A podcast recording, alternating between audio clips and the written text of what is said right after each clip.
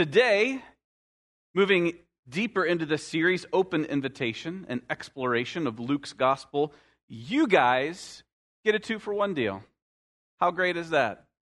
We're actually going to be reading a, a, a, longer story in Luke's gospel. It's actually like 16 verses.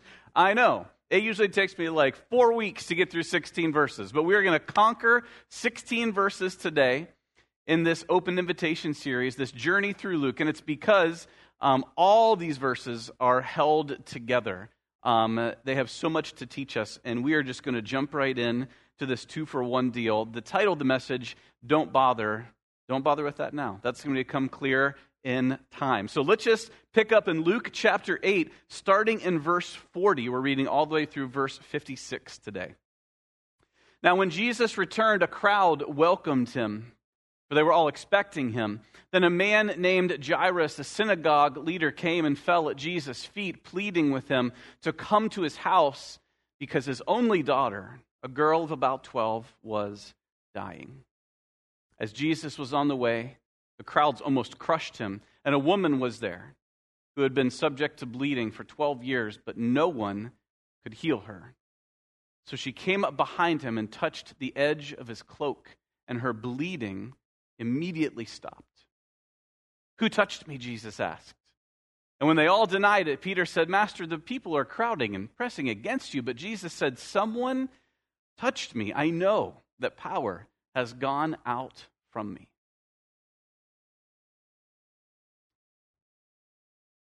Ah. Then the woman, seeing that she could go not go unnoticed, came trembling at his feet, fell at his feet. In the presence of all the people, she told why she had touched him and how she had been instantly healed. And then he said to her, Daughter, your faith has healed you. Go in peace. While Jesus was still speaking, someone came from the house of Jairus, the synagogue leader. Your daughter is dead. He said, Don't bother the teacher anymore. And hearing this, Jesus said to Jairus, Don't be afraid. Just believe, and she will be healed. When he arrived at the home of Jairus, he did not let anyone go in with him except Peter, John, and James, and the child's father and mother. Meanwhile, all the people were wailing and mourning for her. Stop wailing, Jesus said, She's not dead, but asleep. And they laughed at him, knowing that she was dead. But he took her by the hand and said, My child, get up. Her spirit returned, and at once she stood up, and Jesus told them to give her something to eat. Her parents were astonished, but he ordered them not to tell anyone what had happened. So there's a lot happening in, the, in this story that's actually two stories smushed together. So we're going to unpack all of it. But let's start back at the beginning of what we just read because it started out by saying, Now when Jesus returns. So let's remember where he is returning from. In the story previous to this, which we looked at last week, Jesus had gone across the lake to the region of the Gerasenes. He'd gone into Gentile territory where everything is unclean and all the people are unclean.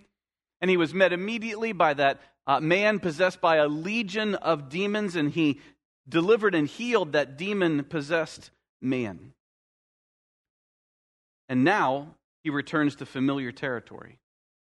When he left the Gerasenes, how did he leave? Well, they said, Get out of here. He was very much unwelcome. They asked him to leave. But in familiar territory, back here in the land he's used to and his disciples are familiar with, they, there is a crowd waiting, a crowd welcoming him. They are expecting him. What a drastic change of scenery to go from get out of here, we're afraid of you, and don't come back. And now he is surrounded by a huge crowd of people welcoming him with open arms. A hero's welcome, it seems like. In fact, we're told the crowd is so large that in verse 42, it almost crushed him. A huge welcoming crowd, like a, a, rock star moment. Jesus gets off the boat to a much different scene. There is one thing that stays the same, though. It seems that as soon as he gets off the boat, he's met by a man who falls at his feet. And if you notice, this actually happens again later in the story. This happens a lot in Luke's gospel. Jesus' power is sort of communicated to us in this way. But a man falls at the feet of Jesus. Now, that's where the similarities end because the man who did this in the region of the Gerasenes was so many levels of unclean. He was in Gentile territory. He was a Gentile man. He was demon possessed and he lived among the tombs. Unclean, unclean, unclean. Now, who do we have approaching Jesus at his feet? Jairus.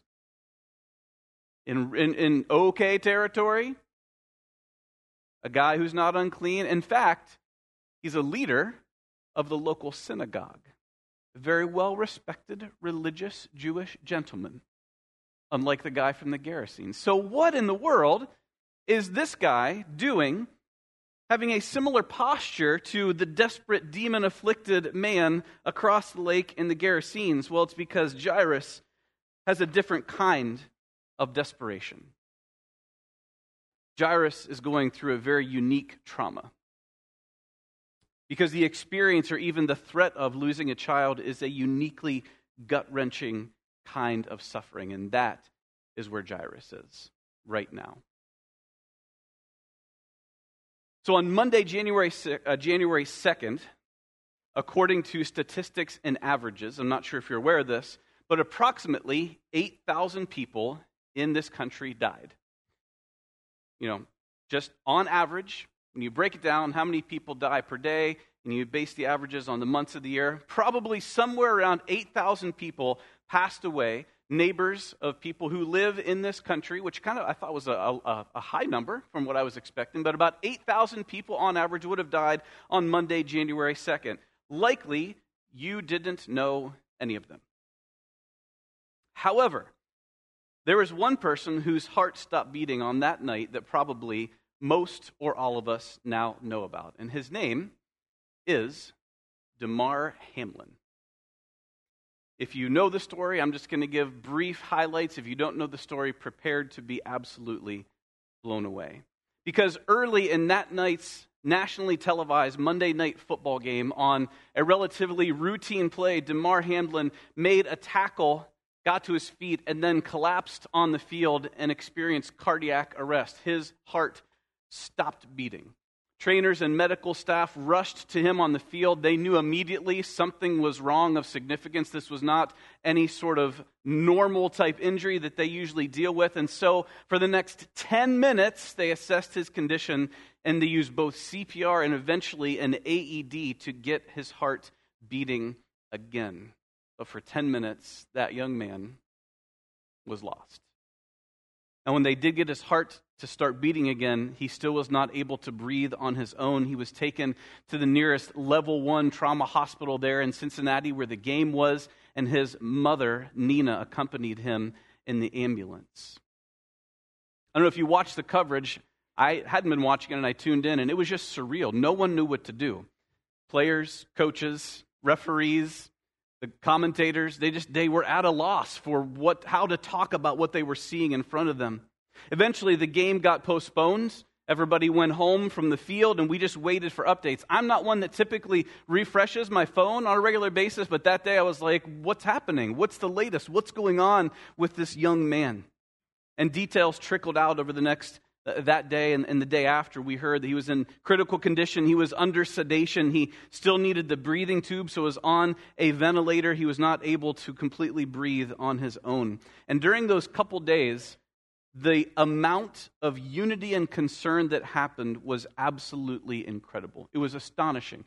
Obviously, within the football world, but even beyond the football world, the level of coming togetherness that there was was absolutely unreal. Even before the hospital, the ambulance left the field, you had players just bowing down and breaking out in prayer from both teams, just saying, We need to pray for our teammate. Later on that night, there was a vigil outside the hospital with fans from both teams. I don't know if you can see that. There's Bengals fans and Bills fans. And if you know anything about the NFL, they don't like each other very much, generally speaking. On this night, they definitely didn't. And yet, there they were holding vigil together, right there, outside the hospital that night. And beyond that, there were millions of people, I'm not overestimating, millions of people praying for this young man, including, if you saw the clip, a pretty well known football analyst on a nationally televised football show who basically said, Listen, we're all talking about thoughts and prayers for Damar. I'm just going to actually pray right now. And he did. He just prayed, and his co hosts bowed their heads with him. And it wasn't long, it wasn't showy, it wasn't uh, anything about him. It was just saying, We all say we want to do this. Let's actually do this. And so he did. I read in those days, there were even Twitter comments that I saw. Some people, some guy said, I'm an atheist, but I'm going to pray for Damar. Like, that's how much togetherness was happening over the condition of this young man. And he has uh, a foundation that he created a couple years prior when he entered the NFL. A foundation that's actually based in McKees Rock near Pittsburgh, not too far from where we're located, where he grew up. And it's uh, a foundation that he created to try and, and, and, bless the kids of his old neighborhood. Um, toy drive, something like that. Very small goal. They had a goal on GoFundMe of raising $2,500 every year to do a toy drive and other things for kids. And in the days after what happened to him, that very modest $2,500 goal was overwhelmed there were over two, almost 250,000. And you think I'm going to say dollars, 250,000 donations, totaling almost $9 million. 2,500 to $9 million. And I just have to say, as broken as humanity seems sometimes, there is still something designed within us that makes us want to love other people, especially when they are hurting. And I wonder how many people went to the GoFundMe, maybe people that have been scarred by the church, and they say, I can't pray anymore, but I, I need to do something. There's something in me that wants to do something. I will support him in this way by giving to this thing that he so clearly cared about. And over the next few days, good news was released. His vital signs were getting stronger. His neurological testing was positive. He needed less and less support from the ventilator. He woke up. He held hands with his family. Eventually, the breathing tube was removed, and he was able to speak with his family and speak with his doctors. And one of the first things he said to them was, Did we win the game? And if you know the clip, the doctors, without missing a beat, said, You won the game of life. You're alive. So he spoke to parents, he spoke to his doctors. By Friday, he was able to do a brief video chat with his teammates, which was incredible. They actually surprised them with it. It was an, an incredible moment. He watched the Buffalo Bills' next game uh, on the television while he was still in the ICU, less than a week after collapsing on the field. They ran the opening t- uh, kickoff back for a touchdown, and he jumped out of his chair and was jumping around, setting off every ICU alarm that was connected to his person at that point. One week after he collapsed, he was cleared to fly back to Buffalo to continue rehabbing in that hospital. Two days later, he was released to go home to continue his rehab. And I read a notification just last night that he met with his team yesterday in preparation for today's playoff game. And this week, as I read about Jairus, I thought about Nina Hamlin. That's Nina with her husband Mario. I thought about Jairus falling at the feet of Jesus with his 12 year old's life fading. And I thought about Nina riding in that ambulance with her 24 year old son's life in the balance. And how closely connected, even though separated by thousands of years and who knows how many miles of geography. Because listen, whether you've lost a child, in the earliest weeks of pregnancy or said goodbye to them much later in your life, you know, or maybe you know someone who has, there is no pain in the world that is like it. And so that is why Jairus is here at the feet of Jesus. And the crazy thing is, Jesus hears his plea and he leaves the crowd to be present in this pain with this particular person in his family. He leaves behind hundreds or maybe even thousands of people who, at this point, may be chanting his name and he says, I will be here in this pain with this person right now. And I wonder, is Jairus here at Jesus' feet? Because one of the last public things that Jesus did before he got on the boat and went across the lake was he was passing by a funeral procession for a young man who left his mom as a widow with no sons or daughters. And Jesus stopped and touched that coffin, becoming unclean, but bringing that boy back to life. I wonder if Jairus said, I heard about that, or I, I, I saw that. Somebody told me that that happened.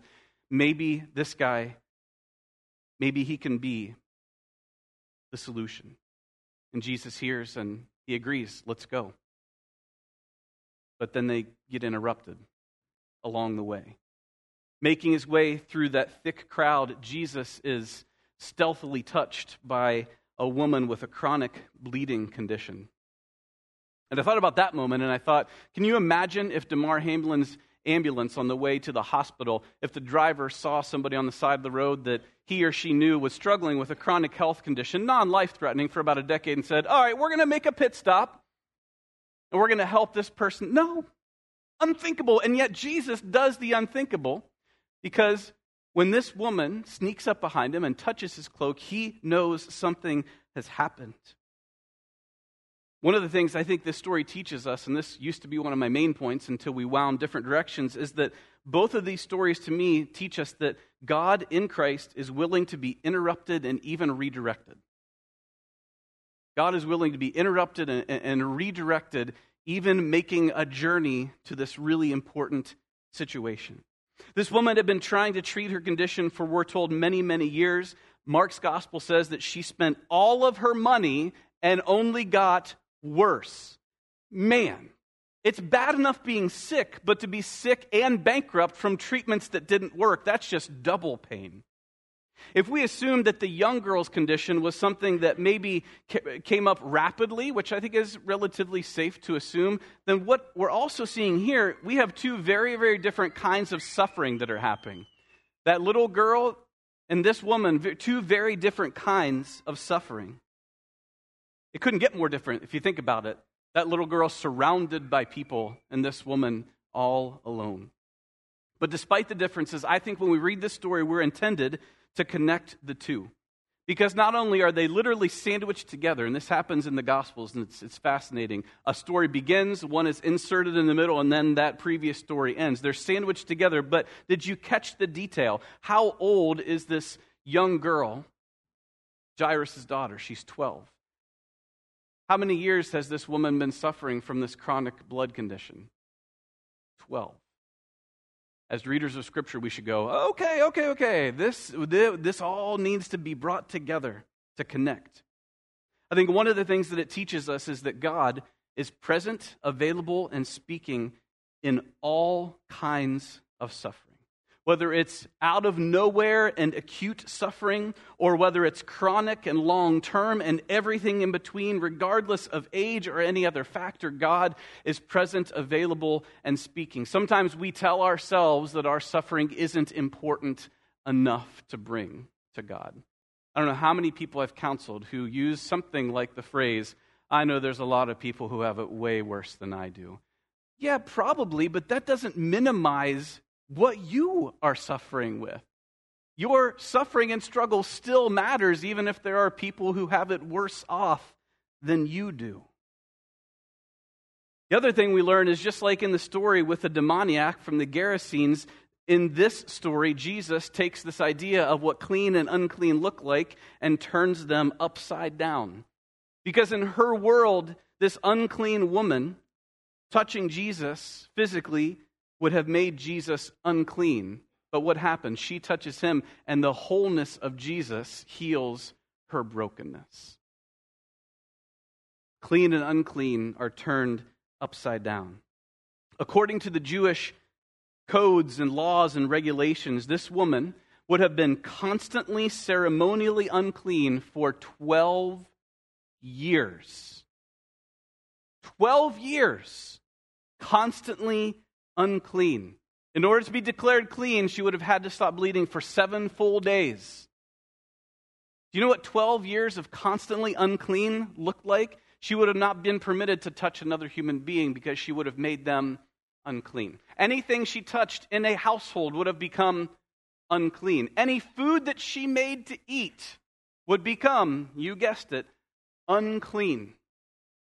I read one commentator this week that said this woman was as good as dead to the world. She might as well have not existed because her unclean state disallowed her from so many of these things that are critical to us as human beings. And so she sneaks up behind him thinking if I just touch the edge of his cloak. She has the hope of sort of remaining anonymous, but I also love it.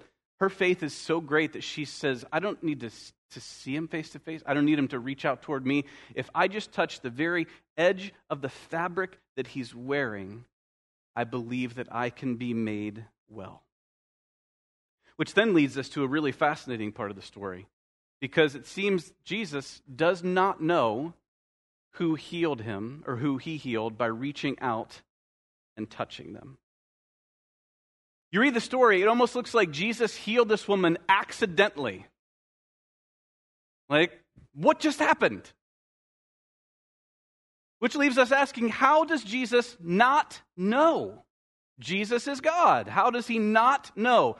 Listen, there are many different ways to answer that question. Here's what I'll say for this morning it's entirely possible that Jesus, in his humanity, intentionally chose to limit or to shroud his divine omniscience. Being incarnated in human flesh was already a limiting experience for an omniscient, omnipresent God. And so I don't think it's out of the ordinary that Jesus is saying, Who touched me? And I love, I love Peter's practical response to this question that Jesus asked. Practical, and when I read it, maybe mildly annoyed and impatient. Jesus is like, Whoa, hang on, stop the procession. Who touched me? And looking around, they're all like, No, not me. Nope, no, it wasn't me. Who did it? And Peter's like, Dude, look around you. There are people on all sides of you. This crowd almost crushed you. Any of them could have possibly touched you. We're on a schedule. Let's move it along. That's my interpretation, my translation.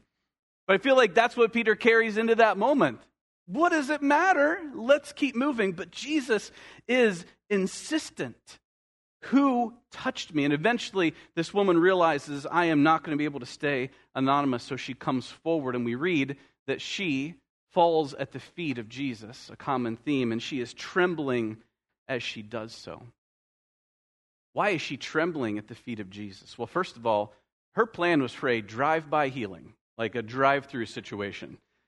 And now there is no anonymity to this at all, so she's already trembling from that. But just imagine if she's found out by this large crowd as a hopelessly unclean person intentionally reaching out to touch not just anybody, a wildly popular prophetic rabbinic sage like Jesus, that was going to go really, really bad for her. Imagine if she made Jesus unclean and now his healing ministry has got to shut down for seven days because he can't touch anybody. He's now ceremonially unclean. No wonder she's trembling as she falls at the feet of Jesus. But Jesus is relentless in his pursuit of her until she falls down and essentially apologizes for being healed. And then he declares this over her Daughter, your faith has healed you. Daughter, your faith has healed you. This pronouncement, first of all, would end all of the social ramifications of her now healed physical condition. Because when this super popular teacher, prophet, healer publicly announces that her bleeding is over, guess what? She gets to return from the dead. She gets to be received back from the dead by all the people she's been disconnected from because of her unclean status. But I think it's maybe a little more than that. I think Jesus relentlessly pursues her because I feel like he doesn't want her to have this understanding of and experience with the divine as just a faceless, pragmatic power. He wants to connect her to a person. It would have been very easy for her to touch the edge of the garment and go away. There's a power that healed me. And listen, this is where all of our very well intentioned talk of a higher power and an eternal force they fall short because the power that delivered this woman has a name and that name is Jesus and Jesus wants to connect her personally to him. And so he proclaims her healed and says, Go in peace. And while he's still talking, a messenger comes. And Jairus and everybody around hears that heartbreaking news that he's feared all along that his daughter has died. I mean, talk about going from the highest mountaintop to the deepest valley Everybody around has watched this woman. She's trembled, she's crying. Jesus says, No, it's ever you're healed. And, and, and people who knew her are like, She's been, it's been so long. And so you have this huge uh, celebratory moment, and then right afterwards, they get the news that Jairus' daughter has died. And it's at this point that this nameless messenger speaks one sentence that I think pulls these stories together when he says, Don't bother the teacher anymore. I think this is a hinge in this story that is two stories brought together into one. Here's why I think it applies to both of them. Because after 12 years of disconnection and despair, and all the spiritual exhaustion that comes along with that, and with a massive crowd in her way, that bleeding woman could have easily told herself, Don't bother the teacher. And in fact, that's what people told blind Bartimaeus in Mark 10. He's like, Jesus, save me. They're like, Shut up. Stop yelling. He's got better things to do. She could have easily told herself, Don't bother the teacher. And for Jairus, after receiving that gut punch of the most devastating possible news, and just having seen firsthand the healing potential in Jesus, he's now tempted to move quickly and heavily from desperation to despair because a friend now suggests, Don't bother the teacher anymore. And the best news of this story is Jairus' messenger was absolutely wrong. Yes, bother the teacher. Bother the teacher. Bring those things to the teacher. Or to borrow from the iconic words of Steve Perry and his closest friends, don't stop believing. You can hear the piano intro now, can't you? I know, I know. You're, he's so tempted to jump up right now. And you know that I looked up this song and that I have factoids to share, right? You know that that happened? So, so this song, first of all, it's four minutes and 10 seconds long. Do you know the first time we hear the chorus of the song, Don't Stop Believing? Three minutes and 22 seconds in. It's almost over by the time you get to the chorus. It has two pre choruses and three verses first before the chorus. That's terrible songwriting. It's just bad. But I'm also wrong because this is the best selling digital track from the 20th century, downloaded over 7 million times. So I don't know what I'm talking about. They clearly did. And here's my favorite factoid this song was recorded in one take. one take. This iconic song, downloaded millions of times, heard who knows how many times, one take in the studio to record Don't Stop Believing. But I actually think it's a great description because what does Jesus say to Jairus? Don't be afraid, just believe. And when I hear Jesus saying this, I picture him with Jairus on this side and this freshly healed woman, and I picture him going, Don't be afraid, just believe, and like glancing and nodding, like, You just saw this. Keep believing. Let's keep walking. And guys, it's not an easy choice to keep believing.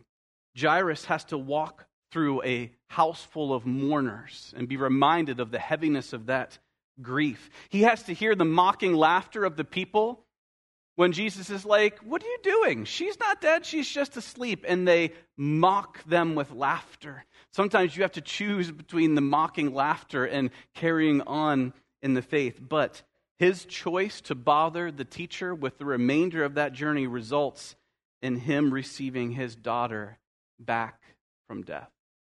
In one story, Jesus takes two women from death and brings them to life.